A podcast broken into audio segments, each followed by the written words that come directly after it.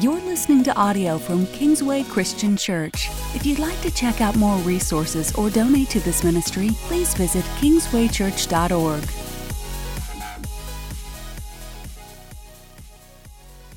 How many of you, when you were a child now, how many of you promised that you were not going to raise your kids the way your parents raised you? Now, leave your hand up if you're succeeding. There are not very many hands left up in the room. I'll never forget when I was, I don't know how old I was, 8, 9, 10. This happened more than once, but I remember this particular moment. My dad was watching, I think it was football on TV. I just remember he was watching TV, and he made me take the trash out, which was normal, one of my normal responsibilities or chores around the house. But I remember I was mad because he was watching TV. He made me stop what I was doing to take the trash out. Excuse me. And I remember when I took the trash out, I remember thinking to myself all the way out to the trash can, when I grow up, I'm not going to do this to my kids. And what I meant was, I'm not going to watch TV while they do the work around the house. Now, there's a million things broken with that idea. I was a child, right? When I was a child, I thought like a child, I reasoned like a child, Paul says. And when I became a man, I continued to bring my childish ways with me. So, it's not exactly what Paul says, but so what happened was, like yesterday, I'm doing the dishes, which is one of my responsibilities around the house, and I'm getting into the utensils, and I'm packing all these utensils. And I, just the way my brain is wired, I want to stand the big picture. The detail stuff just drives me bonkers. For those of you who've been here for a while, you understand, right? And so uh, I literally look at my wife and I go, "This makes my brain hurt." I just want to be clear. I want you to know how much I love you because this makes my brain hurt. Like doing all this detail, knife, knife, fork, fork, spoon, spoon. Like it just stresses me out. Like it just stresses me out. And my wife says, "Well, why don't you have the kids help?" And I thought, why didn't I think of that? this is the whole reason I eventually had kids. Slave labor. Like, and she went on to say, you know, your four year old actually loves doing it. I'm like, why is he broken? But that's fantastic. Don't fix it. So here's the thing now I've got my kids doing chores because it's good for them. And I realize that I didn't know everything there was to know when I was a kid. But how about this one? How many of you, when you were a kid, your parents said to you, I hope one day you have a kid who acts just like you? Talk about reversing the curse. That's like the ultimate curse. And then you have a child and they become your mirror and they reflect back to you your personality. And you look at your spouse, you go, Well, I don't know where they learned that. And they go, Really?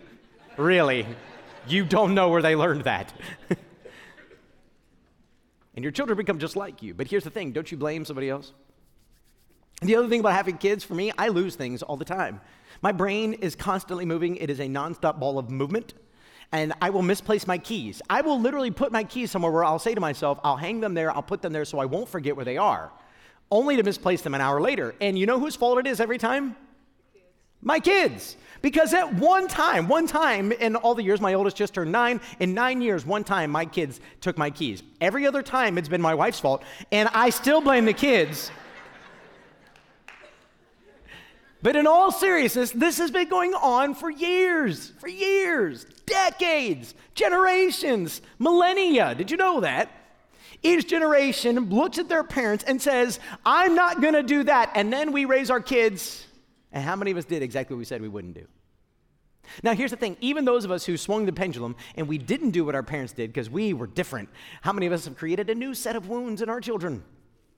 Here's the thing there's no perfect parent. If you want to blame a parent, as every generation has done, your parents blame their parents, their parents blame their parents, you can go back every generation, but you got to go all the way back. I mean, all the way back. You got to get back to the very, very, very first parents there ever was. And that's where we're going to go on a journey today. So if you have a Bible or use a digital Bible and you want to turn, turn with us to Genesis chapter 1. That's where we'll spend Genesis 1, 2, and 3 most of our time today. Everything will be on the screens for you. For those of you who don't know how to use it, you can download our app. The outline is in there, although good luck if I actually follow it. So, in the beginning, God created the heavens and the earth. He got done with all the stars and the planets and he made earth and he and he did some very special and unique things on earth. How special and unique? I don't know. We've not seen every planet there is. I know this it's extremely special and unique because it's our story. I know this. I, I, I, I do not want to, I just want to say real quick, I do not want to have a conversation today about the, um, the, the data and the numbers and the scientific conversation related to Genesis chapter 1. It's so not the point of our conversation today. We're focusing on the theology and the doctrine of what Genesis 1 means for us. But as God created on those days, He ended each day and He said, Oh, this is good. Oh, this is good. This is good. The star is good. The plant's good. The tree is good. The animal's good. And then He gets to day six and He makes Adam and Eve. Now, the way you need to understand Genesis 1 is a 50,000 foot view, kind of zoomed out. It's a, it's a big picture view of the creation story. When we get into Genesis 2, it goes from that 50,000 foot view all the way down to the ground level, then, and it begins to tell us about very specific moments that happened in the garden. That's important for us. Because as God made Adam and God made Eve, he was creating the first parents that would ever walk the earth. And if you get nothing else today, you need to get the beginning and the end. All the rambling I do in between, you can ignore that. But you got to get the beginning and you got to get the end. Because this is the first thing you need to know. That our first parents, here was the purpose of them. They were to teach their children who God is, what God's like, and what God wants to do in the world through them. I'll say those again who God is, what God's like, and what God wants to do in the world through them. Now, where do I get that? You're like, that sounds really good, Pastor. Did you make this up? No, let me just show it to you in the book of Genesis. Go with me now, chapter 1, verse 27. I'm reading the New Living Translation. I don't know what translation you have, but here we go. So, God created human beings in his own image. Stop there with me for a second. This is a huge, huge, huge, huge piece of what we're going to talk about for the next five weeks. You were made in the image of God. In the image of God, he made you. This is important because even though we live in a fallen world now, and every single one of us has born, been born into a fallen world, the image has been marred, but there's a piece of the image that's still true and real. This is why the book of James, later, fast forward, one of the last books in the Bible, the book of James tells us that we are to be kind and loving and generous and merciful to other image bearers. It doesn't matter if they're man or woman, young or old, educated, uneducated, whatever their position is, we're to treat them as image bearers of God because He has imprinted on their soul something something profound and special. In the image of God, He created them, male and female, He created them.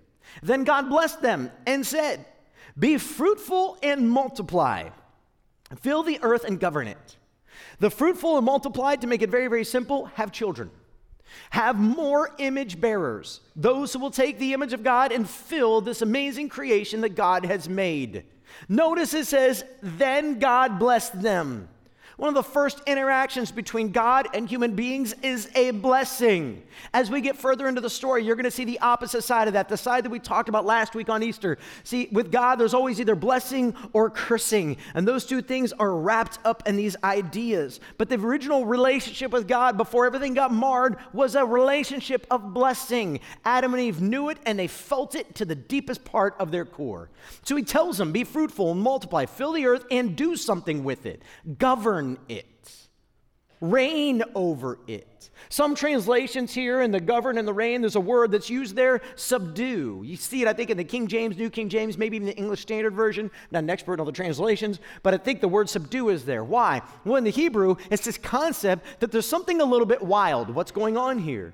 Well, when God made the earth, the earth had a little bit of know, chaos, if you will, to it. Uh, chaos might be overstating it, but the whole idea was then he made a garden. And in the garden, God took care of it. So he made sure the trees were mature, ready to produce fruit. He made sure that the water was running through, ready to water all the trees. God literally did all of the work. The story goes God made Adam from the dirt outside the garden and placed Adam in the garden. So God made Adam out here out of what was wild and put him in here in what was safe and done. Now, when you think wild, this is pre fall, this is pre flood. So this isn't like uh, African safari. This, I don't, we don't have anything to compare this to, really. But there's something going on here, and there's a reason, as we're going to talk about today. So God tells Adam and he tells Eve, I want you to subdue the earth. There's going to be some work here, but the work's not going to be hard. So you're already living in this garden, and it's a beautiful place, it's a perfect place. But the work has been done for you, Adam. So, what exactly was the work? Well, gather some fruit for your family. And then what? Chill. Play together. And then subdue the earth. But there's no weeds, there's no thistles, it's not hard labor. It's be creative, Adam, Eve, be a gardener. Take the gift that I've given to you and start to move it outward to the ends of the earth. As you fill up this garden, do this. Imagine the garden place, that place where Adam and Eve had tons of margin for each other. If Adam and Eve were to never have sinned and they were to be able to stay in the garden, imagine their children coming up to them and saying, Dad, can we climb trees together today? And Adam going, Sure. I mean, much of the work is done. Yeah. Let's just stop for a while and play. And then you and I will go and we'll gather up dinner and we'll move the garden out together. It would have been rewarding, fulfilling, full of much joy. But work was always a part of the story. However, that looked, I don't fully know, but work was always a part of the story. You're going to rule and reign over the animals and the fish and the birds, and however that looked, you have authority and responsibility. You need to understand something. Before we ever get to God is love, or God is holy, or God uh, uh, is just, or whatever all those other pieces of God we talk about, you have to start. It all begins with this very first piece God is creator. And as creator, God is the one who's in charge. That means he's Lord, is what we call that, or master. So when we say, Well, I want to do what I want to do, how I want to do it, you are in fact acting out a rebellion against God, who's the one who gave us the responsibility in the first place. So God tells Adam, You go ahead, reign over the fish in the sea, the birds in the sky, and all the animals that scurry along the ground. Then God said, Look, I have given you every seed bearing plant throughout the earth and all the fruit trees for your food. And I have given every green plant as food for all the wild animals, the birds in the sky, and the small animals that scurry along the ground. Everything that has life. So all the vegetarians were right, at least at that point. And that is what happened. I just lost like 10% of the men. They're like, I'm out. See, I'm done. And that is what happened. Then God looked over all he made and saw that it was not just good as it was each day of creation, it was what? It was very good. And evening passed and morning came, marking the sixth day. But it didn't stay very good for long. And I don't just mean sin. I don't know if you know this. So again, Genesis 1, big view. Genesis 2, we zoom down. We get to Genesis 2, and all of a sudden we find the very first time in all of creation, it is not good. Adam is alone. So as we kind of peel back the story at chapter or chapter 1, we have the kind of the completion of it, but chapter 2, we zoom in and we find that God made Adam first and God made Adam alone. There's no Eve. And God looks and he says, "This is not good. It is not good for man to be alone." And every married man in the room went, "Amen." Preach it, brother. That is until you're so busy you don't have time for your family and then you think being alone is good. But that's because what happens later in chapter 3. So, chapter two, Adam is given the responsibility by God. I want you to name the animals. Male lion has a female lion, male elephant, female elephant, male giraffe, female giraffe, and he goes on and on and on. But then he realizes in himself there's, there's a male Adam, but there's no female. And Adam is lonely, and that's good. So God puts Adam in a deep sleep. I think it's good because Adam learned an important lesson that every Adam has to learn. And God puts Adam in a deep sleep. And it says he took part of Adam and he made Eve. And when Adam wakes up from his sleep, he sees his wife, and she is naked and she is beautiful. And I'm not being gross, this is the story. And it says he sang a love song over his bride. Oh, this is bone of my bone, flesh of my flesh. We shall call her woman because she came out of man. And the two, the Bible says, shall become one. And it is so beautiful is amazing. And the Bible goes out of its way to let us know what an amazing, perfect moment this is. And then See, in this garden that God made, He told them, eat every plant, eat every fruit, whatever you want, have at it. But there's one you can't have, and it's right there in the middle. And it brings up great theological questions we don't have time to delve too deep into today. But why did God even put the tree in the middle in the first place? The very simple, maybe even too simple answer is simply this because love isn't love if it's not a choice. If God forced you to love Him, that's not love. If somebody puts a gun to your head or threatens to kill you or gives you no other option except for to choose to do what you've told them they have to do, that's not love. Love is love because the lover chooses to love. So God gave Adam and Eve a choice. And you look at Adam and Eve and you think, it was one thing. I mean, you couldn't resist one thing. See, we do this all the time. And if I were to name your thing, you would know exactly what I'm talking about. See, it's so easy to look at somebody else's fruit and go, well, why are they still struggling with cigarettes or alcohol or drugs or weight or work? Fill in the blank, right? It's so easy to point a finger everywhere else and to not realize yourself in the ways that you are just like Adam and Eve. So, what happens next is uh, they're walking in the garden one day, and the serpent, who is Satan, comes along and tempts Eve and gets Eve to eat from the fruit of that tree that God said not to touch. But remember, they only had three jobs Who is God? What's He like? What's He want to do in the world through them? Well, they don't know everything there is to know about God, but there's some knowledge, there's some understanding. How do we know? Well, we know that God didn't birth a baby in the garden and then raise up the baby named Adam. No, God birthed a man. So he had some pre in put into his mind understanding and knowledge of God. But even beyond that, he knew enough about God to know that God is good and God is powerful. I mean, he built all of this. As you look around, it's pretty amazing. He built all of this, so he must have some power and some might. He also knew that God expected him not to eat from this one tree. And so when the serpent starts to tempt Eve, and Eve gave in, and she looks at Adam, she's like, oh, oh, oh you gotta try this thing. And then Adam took the fruit and he ate. And everything fell apart. Everything fell apart. Now we learn this. Look at Genesis chapter 3, verse 20. Then the man, Adam, named his wife Eve. It's post fall. Because she would be the mother of all who live. And the Lord God made clothing from animal skins for Adam and his wife. Now think about that for a minute. This is the first scene of death in the scriptures. God kills an animal, takes its skin, covers Adam and Eve. Why do they need covered? Let's hang on to that. Then the Lord God said, Look, the human beings have become like us, knowing good and evil. So there was something innocent, naive about them prior to this moment, but now they're well aware of good and evil. What if they reach out, take fruit from the tree of life, and eat it? Then they will live forever. We'll get back to that. Just hang on to this.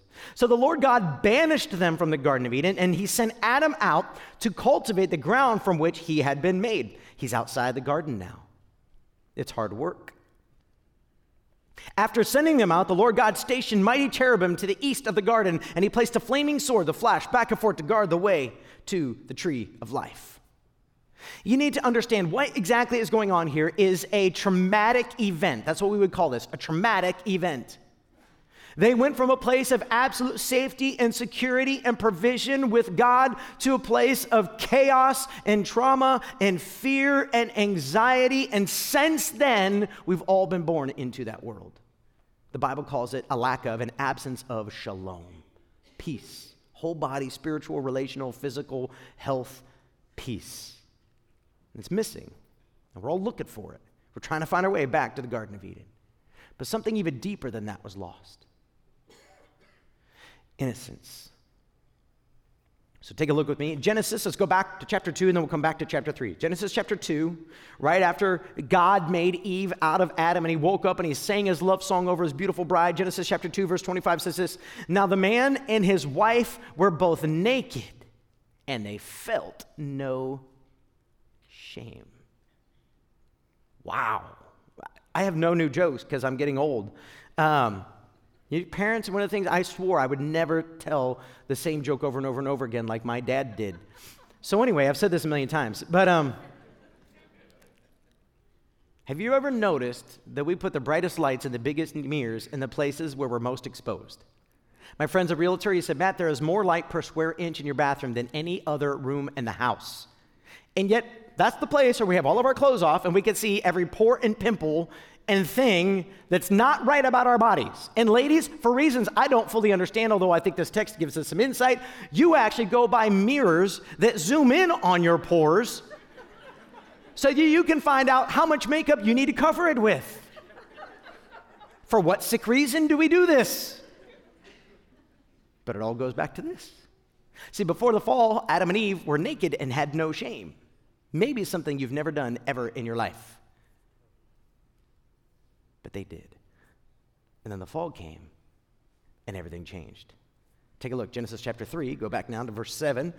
this is right after they ate the fruit. At that moment, their eyes were opened, and they suddenly felt shame at their nakedness. So they sewed fig leaves together to cover themselves.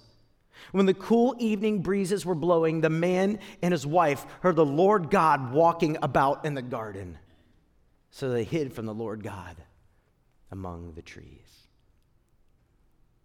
No shame. Shame. What changed? I mean, literally, when Adam wakes up from his sleep and he sees his beautiful bride and he sings a love song over her, she literally has the exact same body.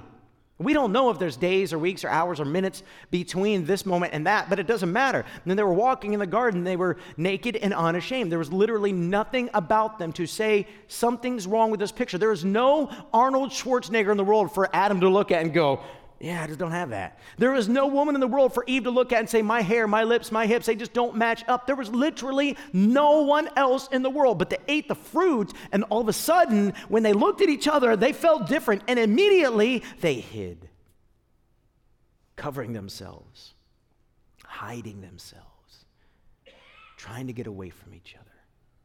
And God comes down out of heaven, and we're told, and here's the thing I love about God He always deals with us where we are not where we should be or need to be necessarily. He deals with us right where we are. And God comes down and says, Adam, where are you? See, God and Adam went often, and same with Eve, walk in the garden together, just had this glorious relationship. And God comes down, Adam, where are you?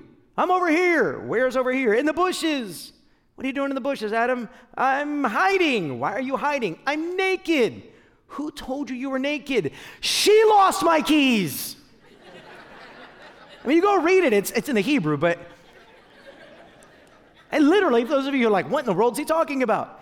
God and Adam have this conversation, and he says, Eve did it. She ate the fruit. She gave it to me. But he goes even further. He doesn't just blame Eve for his sin, he goes even further, and he says, And the woman you gave me. So who's he really blaming? Okay, now think about your life for a minute, okay? Let's just not make this about them, and let's just not make this about your spouse or your friends or your parents. Let's not make it about them, right? Because we know where their faults are. Let's make this about me. Let's, uh, okay, let's make this about yourself, okay? When was the last time you did something you knew you weren't supposed to do? You don't say it out loud. Do you have it in your head, though? Didn't you have a really good justification as to why you should be allowed to do that? Well, if he would have whatever, then I wouldn't have to fill in the blank. You know, if she would just more often, then I wouldn't need to fill in the blank. Well, nobody understands just how hard fill in the blank. And I've got these great rationalizations and justifications for what I do when I do the thing I know I'm not supposed to do.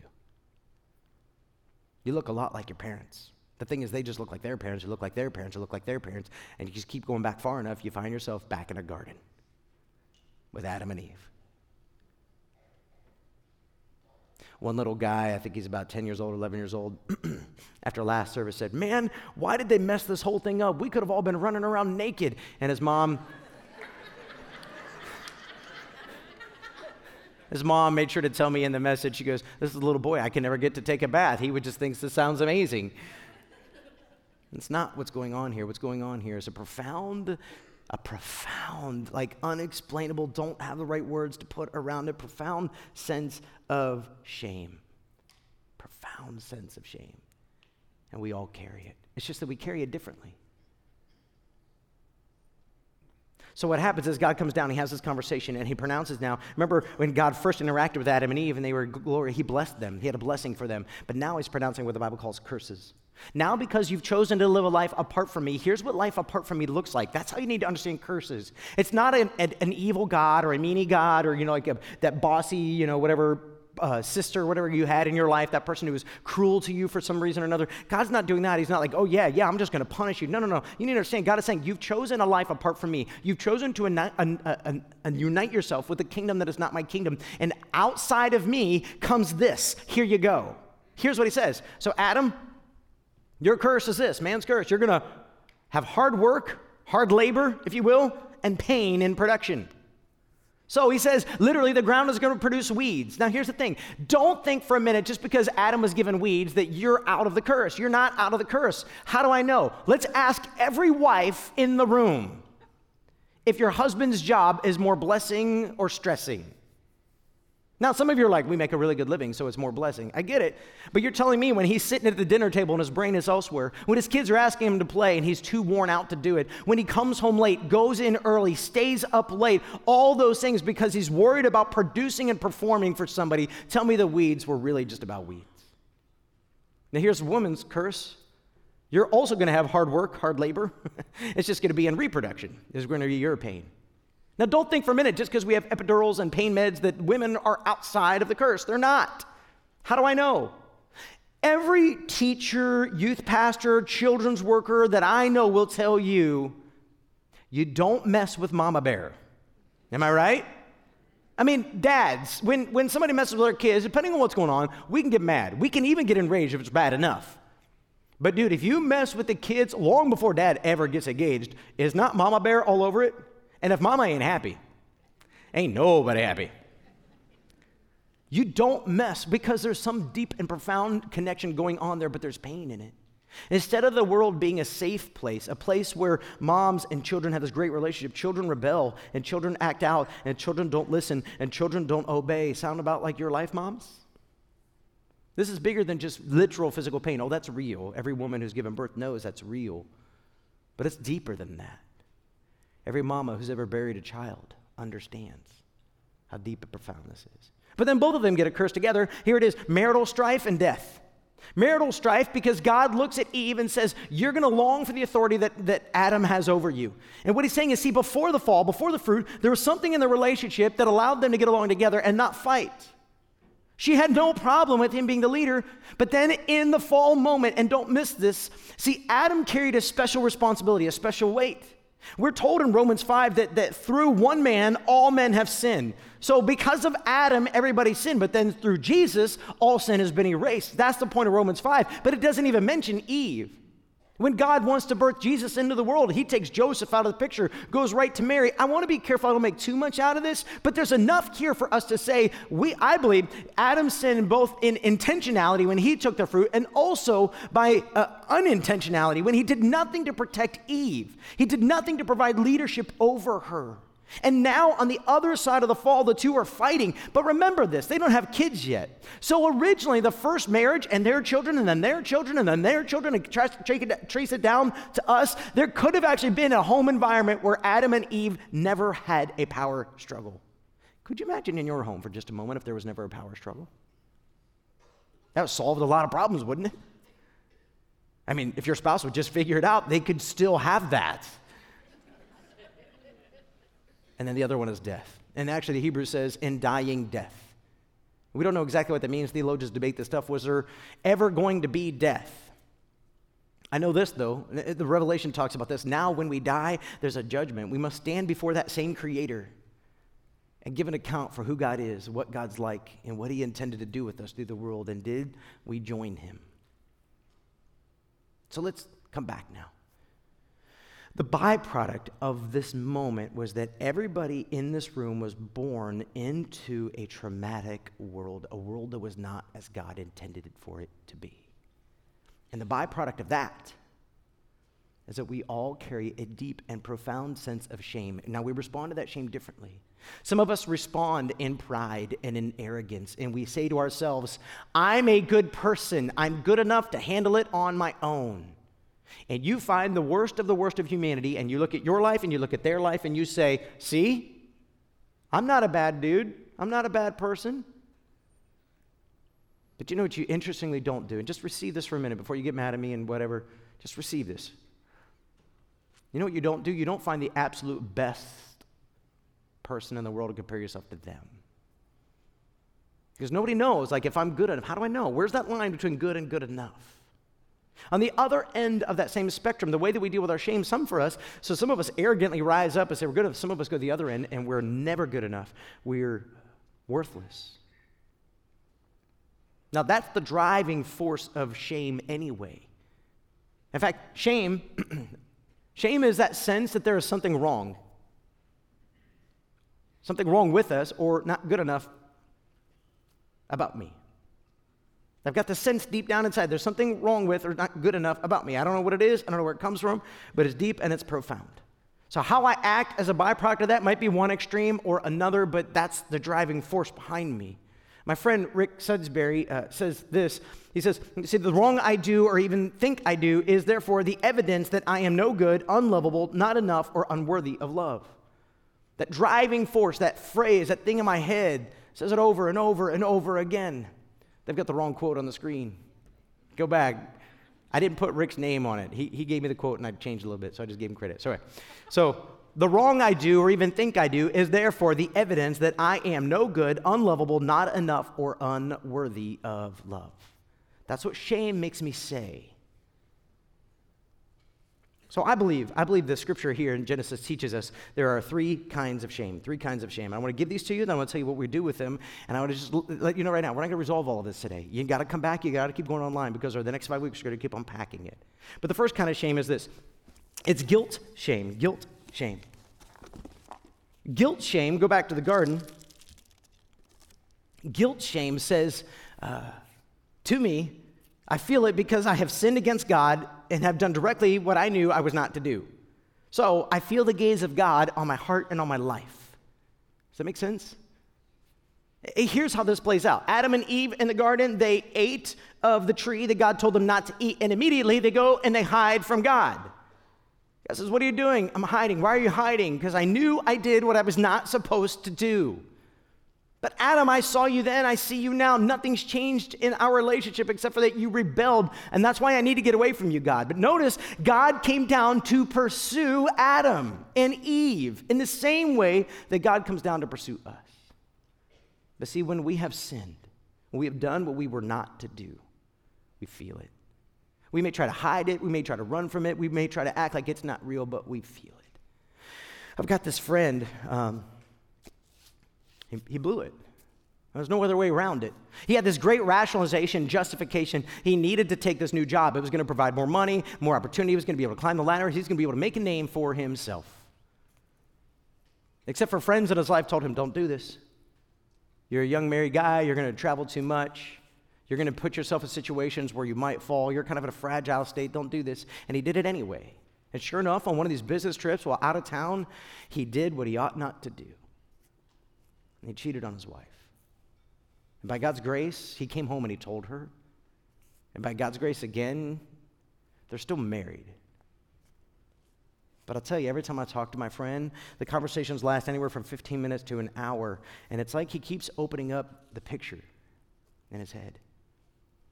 He could see his lovely bride. He could see choosing the job. He could see all the situations that led to that night. He could see hearing her cry as he told her. He could see it all. And no matter how many times I talk to him about Jesus, he just can't receive that God could love him.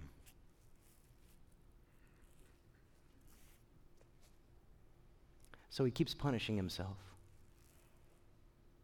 I mean, not literally. He, as far as I know, he's not literally hurting his own body. But he literally struggles to believe that God could ever forgive him. He carries this deep and profound sense of not being good enough for the mercy of God. The second kind of shame. The second kind of shame um, I call burden shame. Burden shame comes. It's felt, anyway, when the sins of others fall upon us in a way that makes us feel unworthy, unimportant, or unloved. We feel the gaze of others upon our bodies and actions. Again, Adam and Eve, naked, no shame. Eat fruit, naked and ashamed. What changed? I mean, nothing was different. But something different was different now because when Adam looked at Eve, she suddenly felt very aware of her faults and failures. Adam's sin that fell upon her in a very unique way. She covered herself. I find it interesting that they grabbed fig leaves only because it's very interesting. We don't know. Very interesting that if they grabbed fig leaves because that was the leaf closest to them when they sinned, it could mean that it was a fig fruit that they ate. interesting if you read your Gospels, just go read what God says about figs. It's very interesting, the stories that Jesus tells. There may be an interesting connection there. What if they tried to hide and cover themselves with the leaf of the very fruit they used to sin? Because we do that all the time. But what happens when people sin against us is we feel the weight of their sin. Their sin had an action, it had a consequence, and it happened to us. In my last church, I had this, uh, th- this brother and sister, and they were in my ministry as a youth pastor. And her dad was, uh, he was a, he served. He was, he was in the army, I believe. And while he was over serving uh, in another country, he decided to leave his American family behind and grab a new family. And I never, I only got to meet him one time at one of their baptisms. It was the only time I ever met him. Their wound was not just that he cheated on mom, their wound was that when he cheated on mom, he left the family. Had nothing to do with them.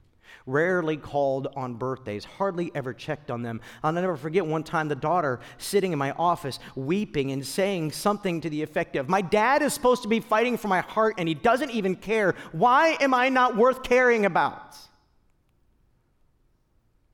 About two months ago, I turned on my phone on Facebook I don't know why, I just felt the Spirit prompt me to go and look up the brother. He's literally posting on Facebook that he's been thinking about suicide lately. I spent hours and hours and hours meeting with him, trying to help him understand the profound love of God, that God is a father to the fatherless. But he carries this burden throughout his life. that He's just not worthy of that love. The third kind of shame I call insecurity shame. This one's a little bit harder to unpack. But see, we're all carrying around this box, right, as I talked about last week? This box that, that we just keep putting the junk in and just taking it with us. Insecurity shame looks like this in the garden. Remember, God made the first garden and it was peaceful, but then God took Adam and Eve and he moved them out of the garden, and now their life is not settled. The garden was done for them. Out there, it's not. Out there, it's wild. Out there, it needs subdued. Out there, it needs work. In here, when they were in the garden, they had perfect marital uh, relationship, no strife between them. Out there, there's fighting and there's strife. And so Adam and Eve out there began that family. That sounds like a great idea. In the midst of all this chaos, let's start a family. But they had to. That's where this was going anyway.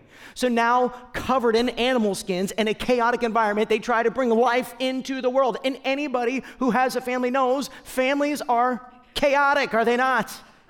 Especially for those of you who have a two working home. I'm not saying those of you who have a one working home, it's not chaotic. I'm the only one who works. My wife stays around the house and works twice as hard as she watches our kids. So no matter how you do it, it's hard, it's chaotic. The work is not done, and the work is what? It's never done. It doesn't matter how much you do, there's always more to do. And that's the environment that Adam and Eve bring the first children into the world. Instead of the world being a safe place to go and, and explore and come back and find the safety and security of mom and dad, the children are left more on their own, more abandoned, more freedom, more opportunity. And while it sounds adventurous and exciting, it's also extremely terrifying to a little child. And when they come back to dad, dad doesn't have time to sit and just play and hold you and mom to comfort you. There's no room for that because we got to get the next thing done. Sound about right? Insecurity, shame. We feel insecure to explore the world the way that God made it.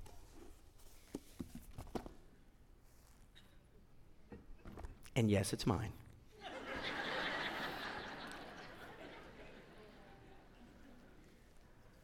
something was lost in that moment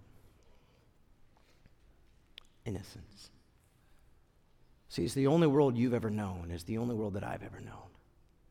Oh, yeah, we could point a finger at mom and dad, and there's probably plenty of fingers to point.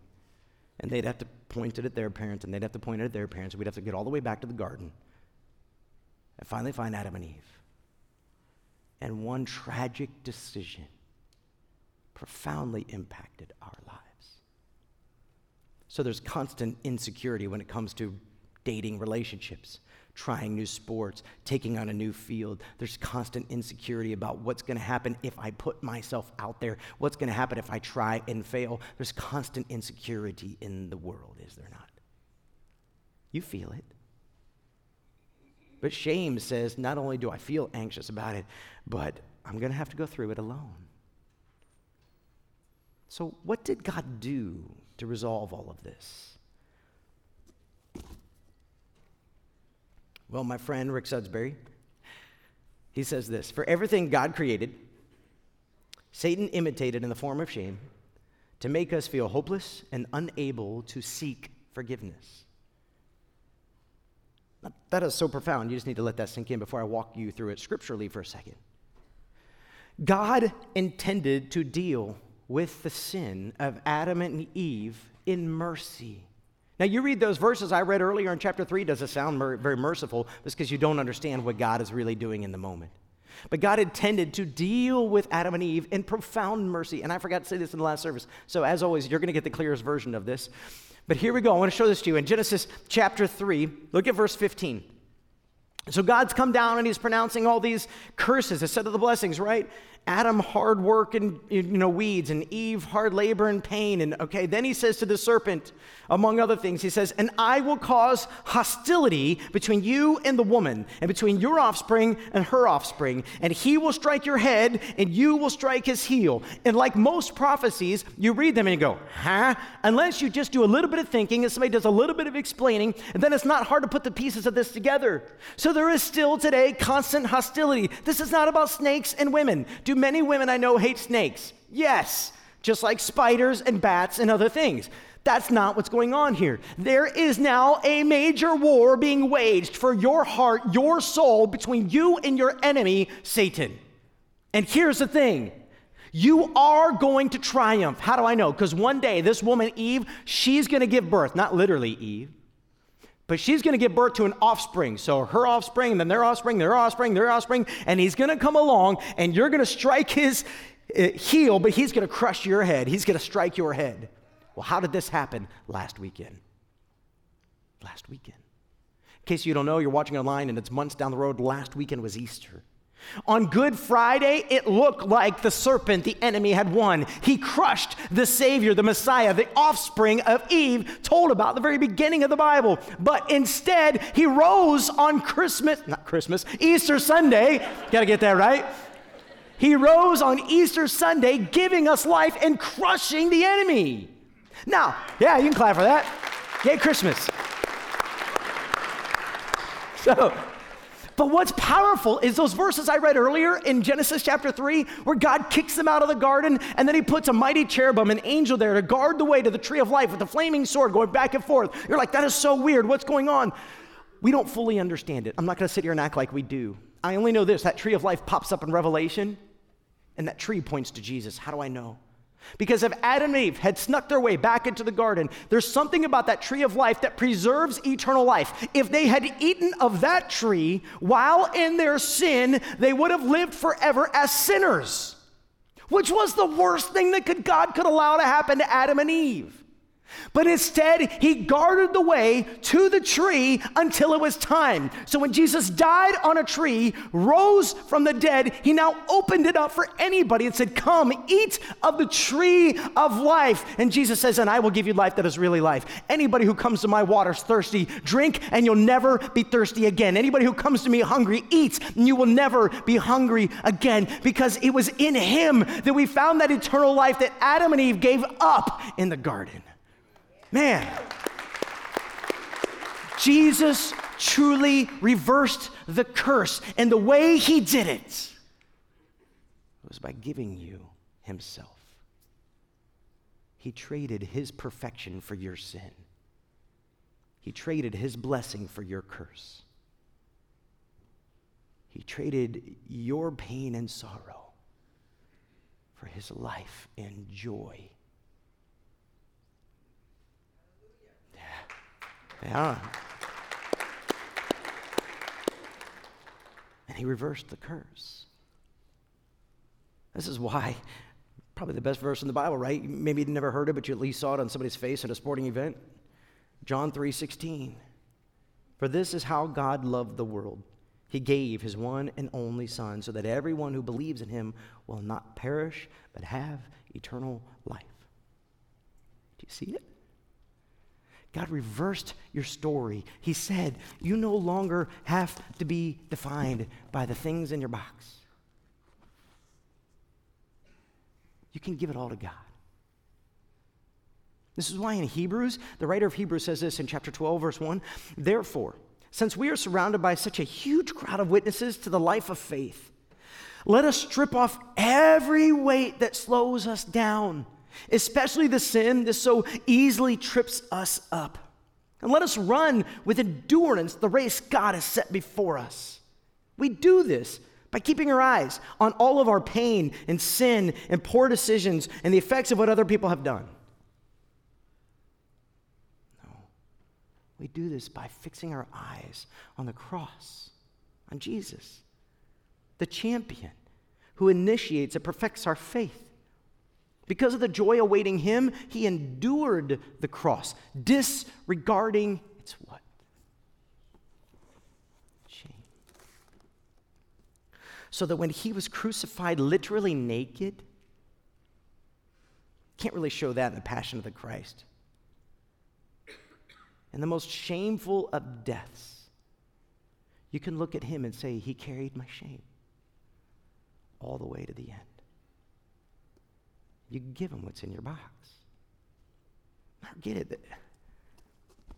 It doesn't undo what you did. It doesn't undo what others did to you.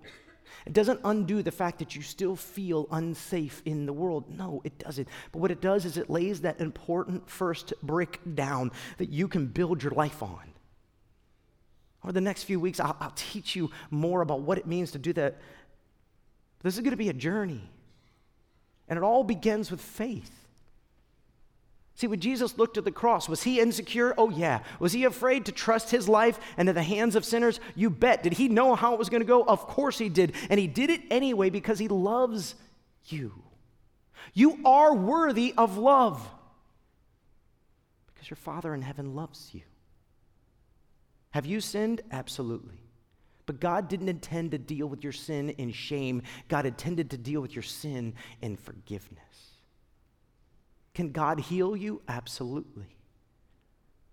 But God intends to heal you through forgiveness.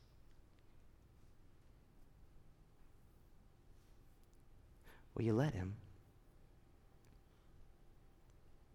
See, for the unbeliever, this is what it means. It means at some point saying, I'm not the creator, I'm not the master, I'm not the Lord, I'm not the one in charge, and I'm not good enough to save myself.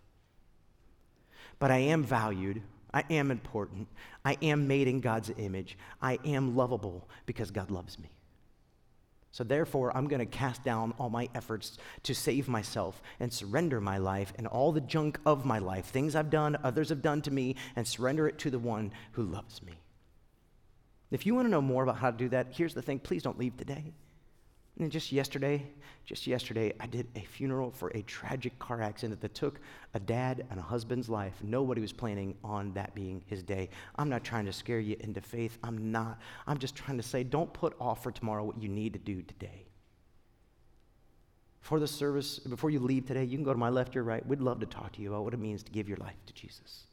But it begins with a decision in your life, in your heart, saying, God, make me your own. I need you can't do this on my own. I need you. It starts there. Now, for those of you who are believers, what do we do with this? Well, if you're a believer, you've already taken your life to the cross. You've already rece- accepted, received God's mercy over you. But what you need to do now is wash, rinse, repeat. You need to apply the gospel to your heart, as I do with my friend a lot, and remind him you are not your worst day. Yes, you blew it. It won't be the last time you blow it. Hopefully, that's the last time you ever blow it like that, but you are not your last day. The gospel is new for you, it's a new identity, and every day you are new. You're new in Christ. Accept that, receive that, and give it away to others.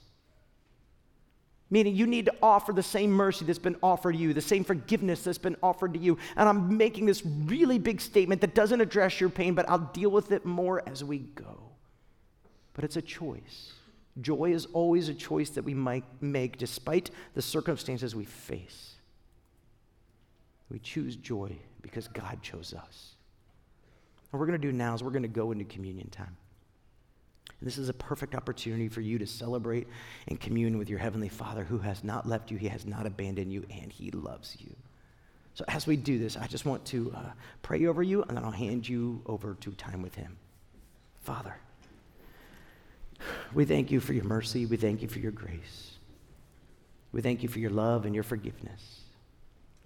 We thank you, God, that when we felt unlovable, when we felt unworthy, when we felt insecure, God, that you chased us, you pursued us, you grabbed us, you held us, and you revealed to us how precious we are to you. We thank you for Jesus. We thank you for Jesus. So, God, change us to become more like him. And this we pray in Jesus' name.